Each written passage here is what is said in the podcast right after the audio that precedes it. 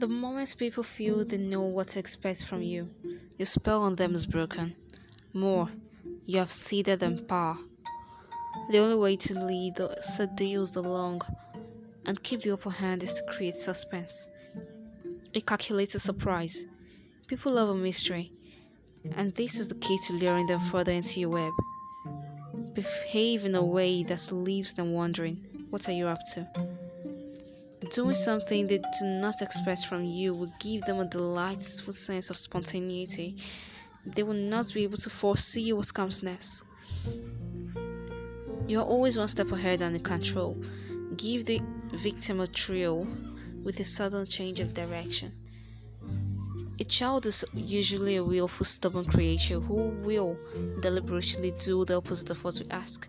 But there is one scenario in which children will happily give up their usual wishfulness and willfulness when they are promised a surprise. Perhaps it is a present hidden in a box, a game with an unforeseeable ending, a journey with an unknown destination, a suspenseful story with a surprise finish. In these moments, when children are waiting for a surprise, their willpower is suspended. They are in your thrall for as long as you can dangle the possibility before them. This childish, childish habit is buried deep within us and is a source for an elemental human pleasure. We get a similar thrill when we watch a movie or read a, read a thriller. We are in the hands of a director or author who is leading us along, taking us through twists and turns.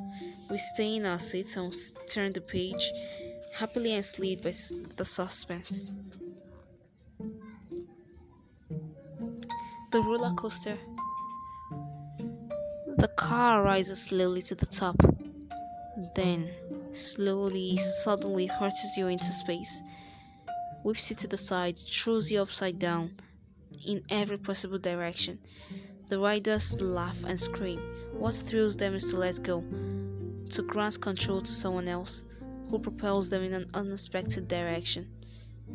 What new thrill awaits them around the corner?